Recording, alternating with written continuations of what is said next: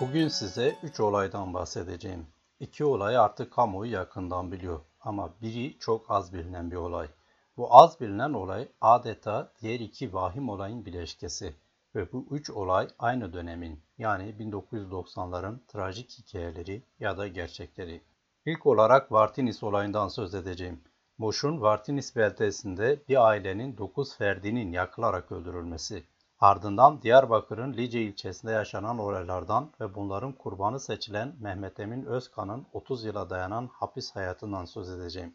Ve son olarak da Ağrı'nın Diyadin ilçesinde aynı dönemin benzer bir olayını anlatacağım. Burada da bir aile yakılarak yok edildi. 2 kişi yıllarca hapiste kurban edildi.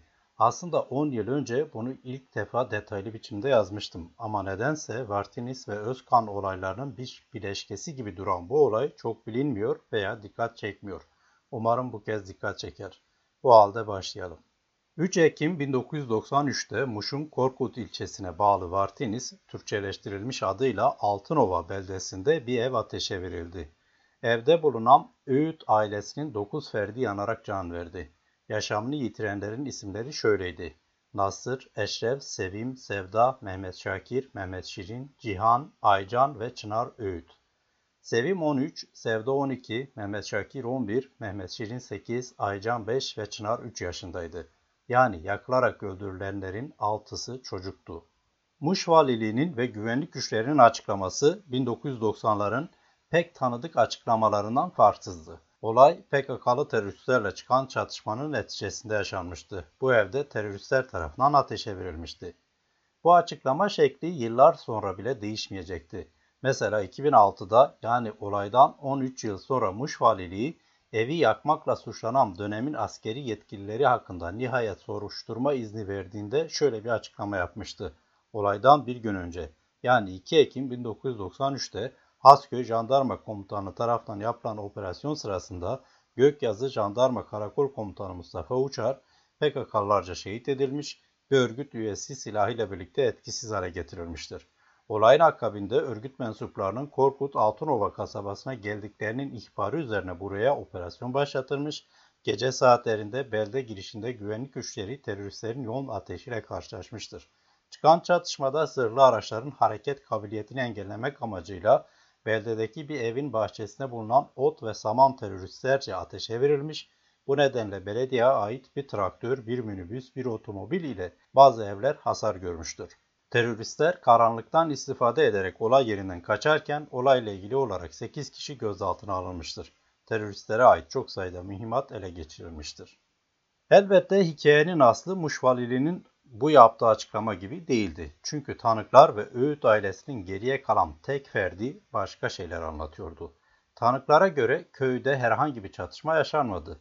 Valiliğin açıkladığı gibi teröristlerden geriye kalan herhangi bir mühimmat da yoktu ve Öğüt ailesinin evi askerlerce yakılmıştı. Öğüt ailesinden geriye Aysel Öğüt kaldı. Aysel ancak 10 yıl sonra 2003'te olayla ilgili şikayet dilekçesi verebildi. 15 Nisan 2004'te ise Korkut İlçe Cumhuriyet Savcılığı tarafından ifadesi alındı. Aysel olay tarihinde 17 yaşında, evli ve bir çocuk annesi olduğunu anlatıyordu. Köye babasının evine misafirliğe gittiğini, gece ev kalabalık olduğu için amcasında yatıya kaldığını söyleyen Aysel, aslında tesadüf ve şans eseri çocuğuyla birlikte kurtulmuştu. Aysel o akşam köye gelen askerlerin köyü ateşe vereceklerini söylediklerini ve havaya ateş ederek ayrıldıklarını belirtiyordu. Ve gece Aysel ile akrabaları silah sesleriyle uyanmıştı. Babasının evinin yanında bir panzer duruyordu. Evin etrafı askerlerce sarılmıştı.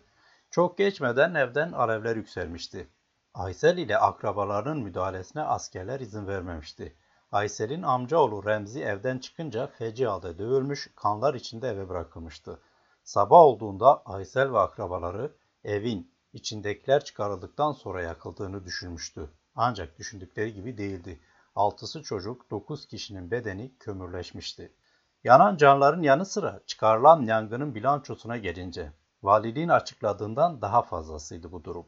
İlçede elektrik tesisleri ile belediye binası ve araçları valiliğin açıkladığı gibi tahrip olmuştu.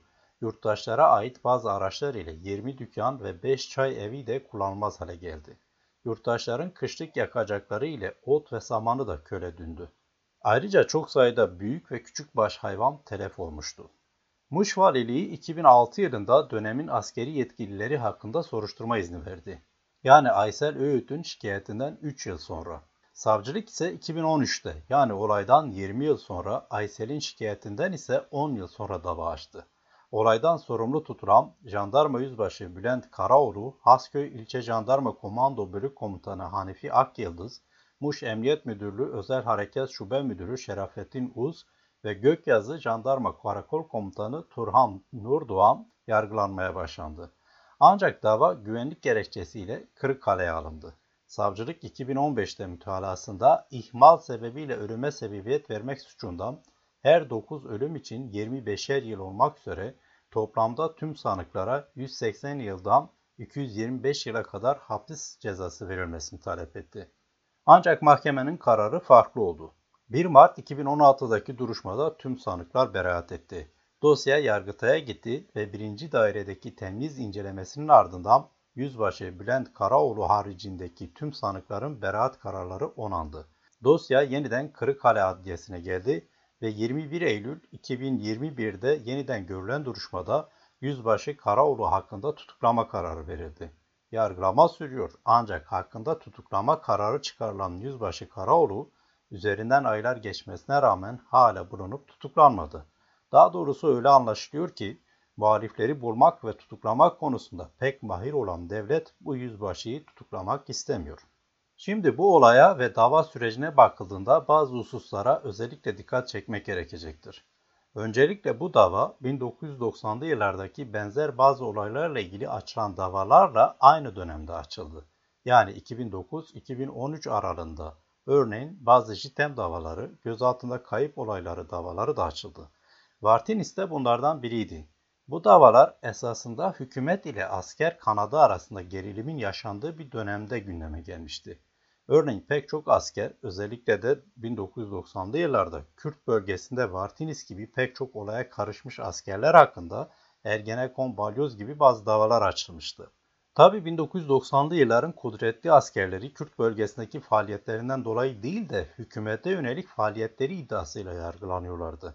Hemen hemen hepsi daha sonra hükümet ile tırnak içinde Ergenekon kanadı diye tabir edilen kesimin arasının düzelmesinin ardından beraat etti. Kürtlere yönelik işlenen suçlarla ilgili açılan davalarla ilgili de 2016 sonrasında itibaren beraat kararları çıkmaya başladı. Yani AKP hükümetinin Kürt meselesinde yeniden geleneksel devlet siyasetine dönüş yapmasıyla birlikte 1990'lı yılların suçları ile ilgili davalarda sanıklar aklanırken yeniden yaşanan pek çok olay da zaten 1990'lı yılları aratmıyordu. Bu yüzden de sık sık 1990'lara dönüş denildiğine şahit oluyoruz. Ve bu anlattıklarım çerçevesinde bahsettiğim bu davalardan biri de Vartinis davasıydı. Yani her haliyle konjüktürel siyasi hesaplarla açıldığı belli olan, dolayısıyla daha en başından beri gerçek anlamda adaletin tesis edilemeyeceğine dair kuşkuların olduğu bir davaydı bu da. Ancak Yargıtay kararı sonrasında Yüzbaşı Karaoğlu hakkında tutuklama kararı verilmesi elbette memnuniyet ya da en azından adalet arayışı açısından bir umut yarattı. Ancak tutuklama kararından günler hatta aylar sonra bile Karaoğlu hala tutuklanmamıştı. Yani herhangi bir muhalif mahkemede daha karar okunurken, el else edilip tutuklanırken Karaoğlu için kimsenin pek acelesi yok. Öte yandan bu kadar vahim bir olaydan bir kişinin tek başına sorumlu olamayacağı açıktır. Kaldı ki Karaoğlu hakkında henüz bir hüküm de yok. Sadece tutuklama kararı var. Yani adaletin sağlandığını söylemek için herhangi bir neden de yok. Öbür yandan Vartinis olayı münferit bir vaka değildi. 1990'lı yıllarda pek çok vaka yaşandı. Birazdan bunlardan ikisine daha değineceğim zaten. Dolayısıyla yaşananlar bir devlet konseptiydi ve gerçek adalet buradan başlanarak aranıp bulunmalıydı. Ancak mevcut siyasi ortamda elbette bu çok çok zor. Şimdi gelelim ikinci olaya, Lice olayı ve Mehmet Emin Özkan.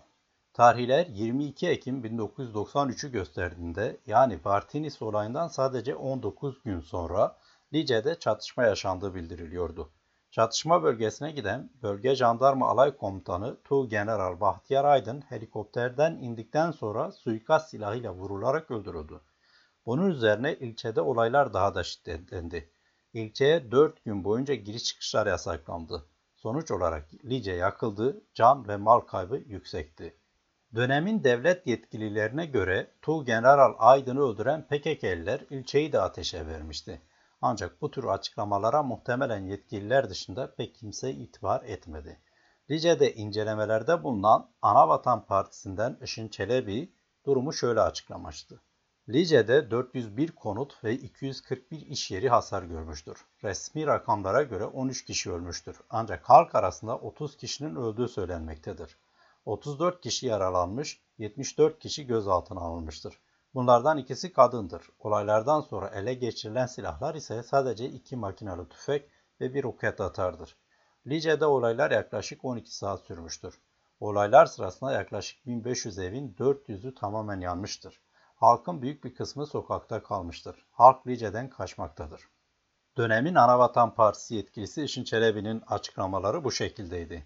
Dönemin Lice Belediye Başkanı Nazmi Balkış da basına bir açıklama yapmıştı ve yaptığı açıklamada asker ve polisin ilçeyi yerle bir ettiğini, 249 iş yeri ve 421 konutun tamamen yakıldığını, resmi kurumların tamamının ise sağlam olarak yerinde durduğunu, polis çocuklarının olaydan önce okuldan alındığını, yani olayın daha önceden planlandığını söylemişti.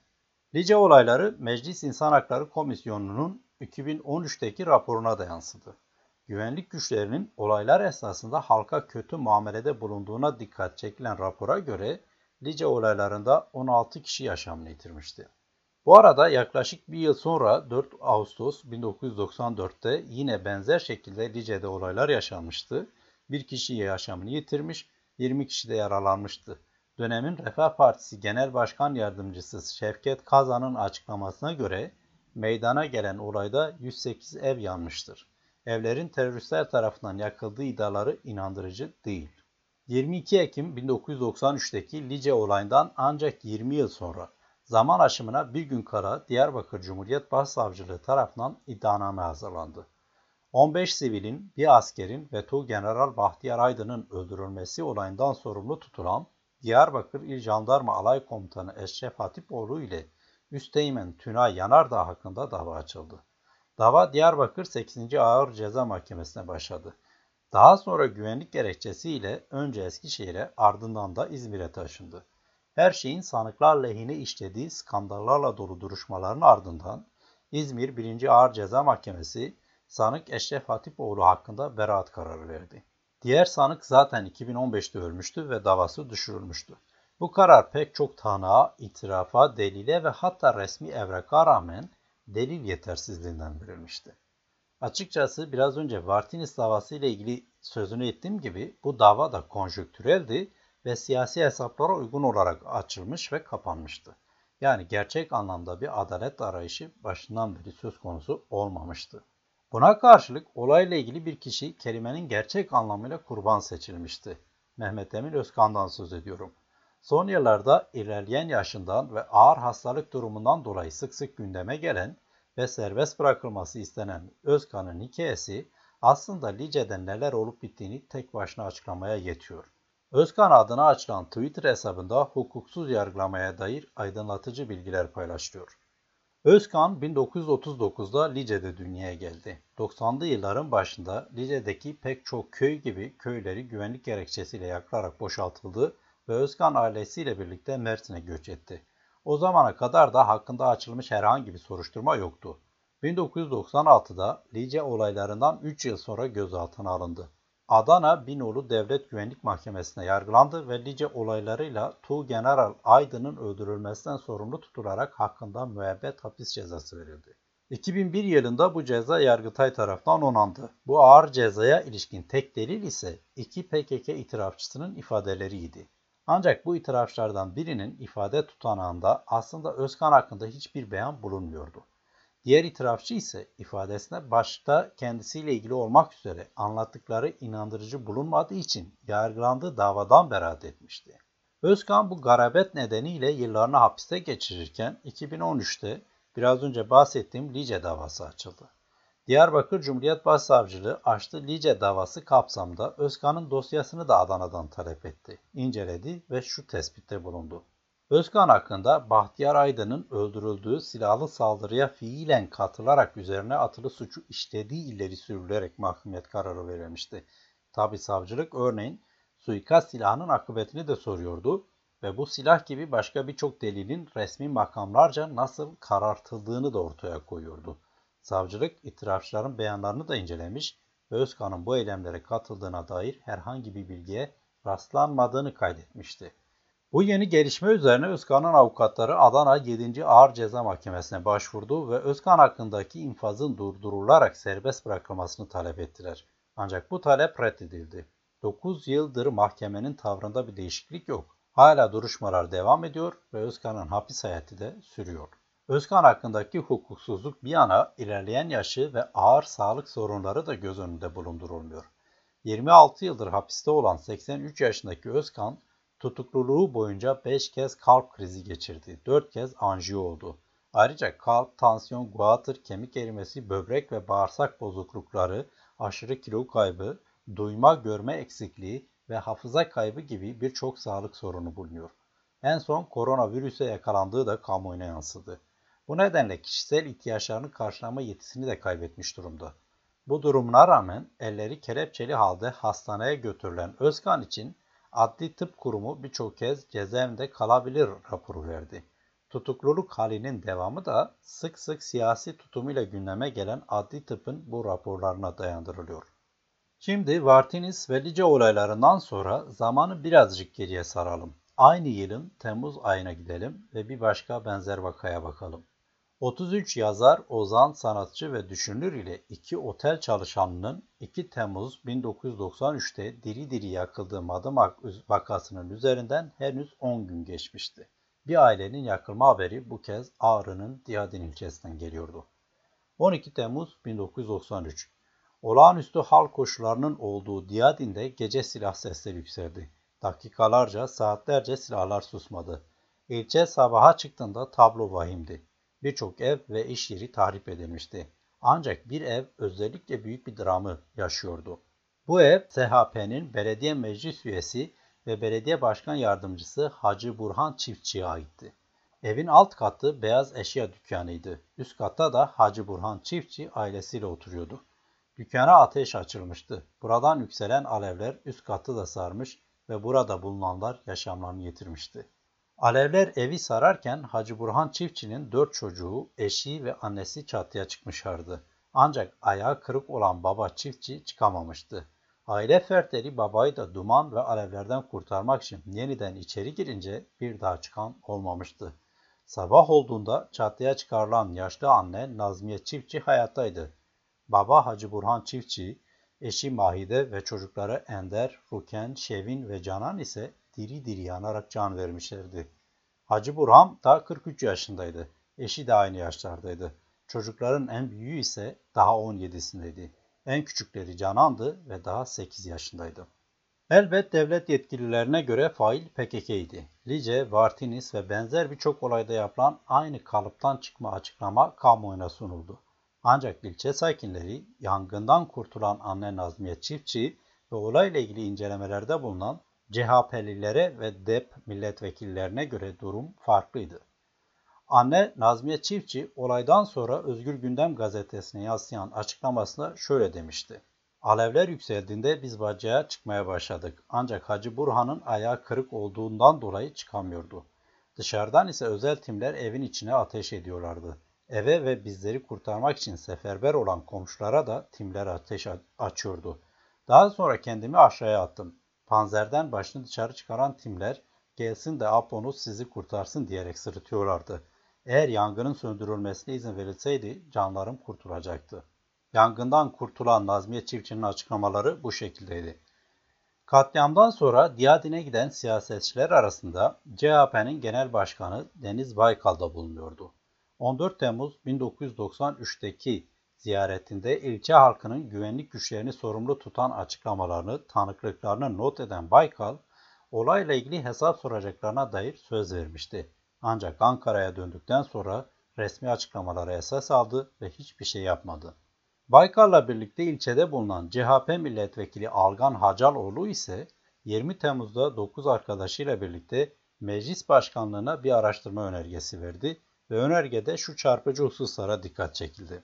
Yerinde ilgililerle, halkla ve olayın tanıklarıyla yaptığımız incelemeler, dükkanların kimin yaktığına ilişkin tereddütler uyandırmış, itfaiyenin yangın yerine gelerek yangını söndürmesinin güvenlik güçlerince engellediği ifade edilmiş, bina içinde 6 kişi Sivas olayı benzeri yangın ve dumandan ölürken dışarıdaki güvenlik güçlerince hiçbir müdahalede bulunulmadığı, kurtarma çabasına girilmediği, aksine bu kişilerin can güvenliğine duyarsız tepkilerde bulunulduğu ifade edilmiş, kente halkın güvenlik güçlerine güvenlerinin azaldığı, yabancılaşmanın arttığı tespit edilmiştir.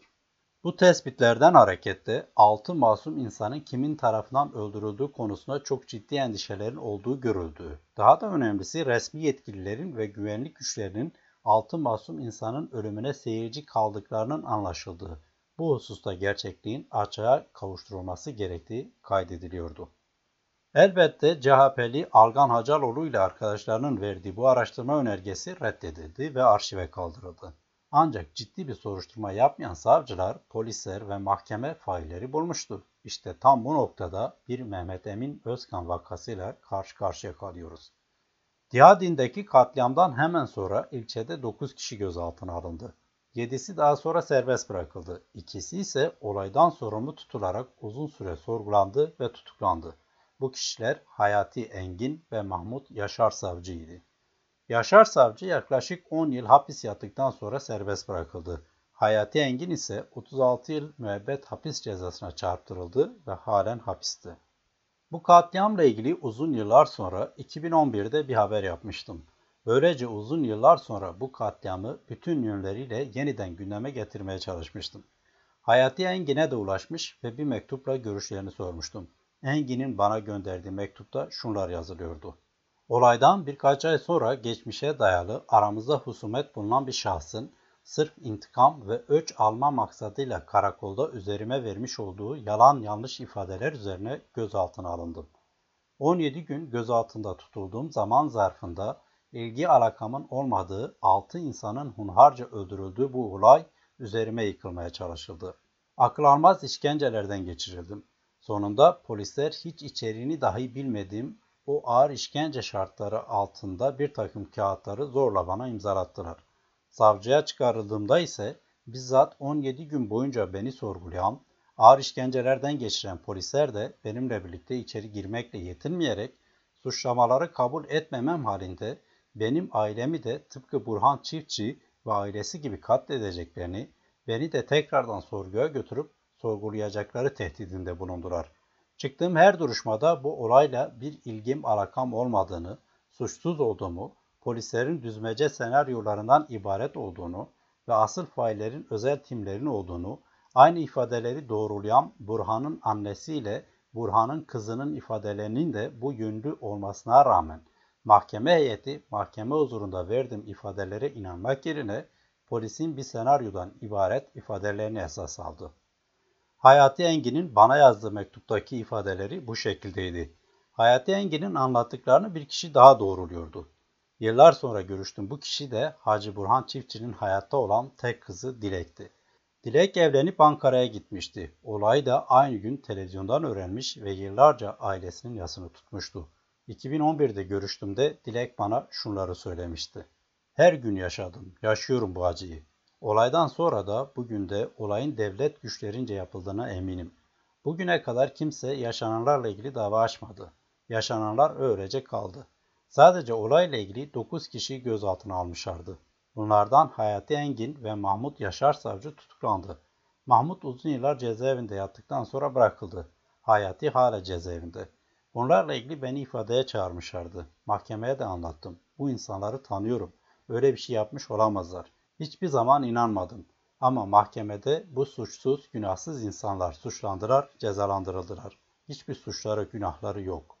Bu sözleri söyleyen Çiftçi ailesinin hayattaki tek kızı Dilek, elbette söz konusu dönemde Ağrı İl Jandarma Komutanı'nın Veli Küçük olduğunu da hatırlatıyor. Küçük, Şitem dendiğinde akla gelen ilk isimlerden biri ve bu nedenle Kürt illerinde 1990'lı yıllarda yaşanan pek çok olayla birlikte ismi anılıyor. 2011'de katliamla ilgili görüştüğüm bir diğer isim de Algan Hacaloğlu'ydu. Yıllar sonra 1993'te meclise verdiği araştırma önergesini hatırlattım. Hayati Engin'in olaydan dolayı cezalandırıldığını ve hala hapiste olduğunu belirttim.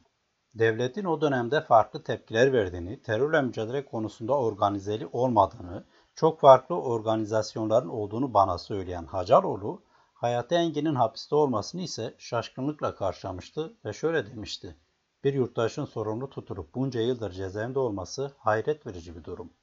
Hayret vericiydi ama gerçekti. Hayati Engin'in hikayesi de bir başka Mehmet Emin Özkan hikayesiydi. Bana gönderdiği mektupta ne yazık ki hala doyulamayan şu çığlıklar yükseliyordu. Kolay değil bir insanın işlemediği bir suçlamayla karşılaşması. Tanıdığım, bildiğim insanların katili olarak gösterilmek ve onların katillerinden en ağır cezalar çarptırılmak. Suçsuz olduğunu, suçu kimin, kimlerin işlediğini bilmene rağmen, bunu yüksek sesle haykırmana rağmen hem de yıllarca ve sesini kimselere ulaştıramamak. Asıl katillerin müstehsi gülüşlerinin gölgesinde bir ömre bedel cezaya çarptırılmak. Mağduriyetimin görülmesini istedim. Ama tıpkı 18 senedir beni çepeçevre saran beton duvarlar gibi her defasında büyük bir kayıtsızlıkla, ilgisizlikle karşılandım. Sizlerden, duyarlı yüreği gerçeklikten hakikaten yana atan herkesten istediğim iç barışı, toplumsal dokuyu zedeleyerek zarar veren böylesi hukuk dışı, karanlıkta kalan olaylara gereken ilgi ve duyarlılığı göstermenizdir. Hayati Engin bu mektubu yazdığında 18 seneydi hapisteydi ve şimdi 28 sene oldu bu. Ve bu mektubundan 10 yıl sonra umarım bir gün onun bu çığlıkları duyulur.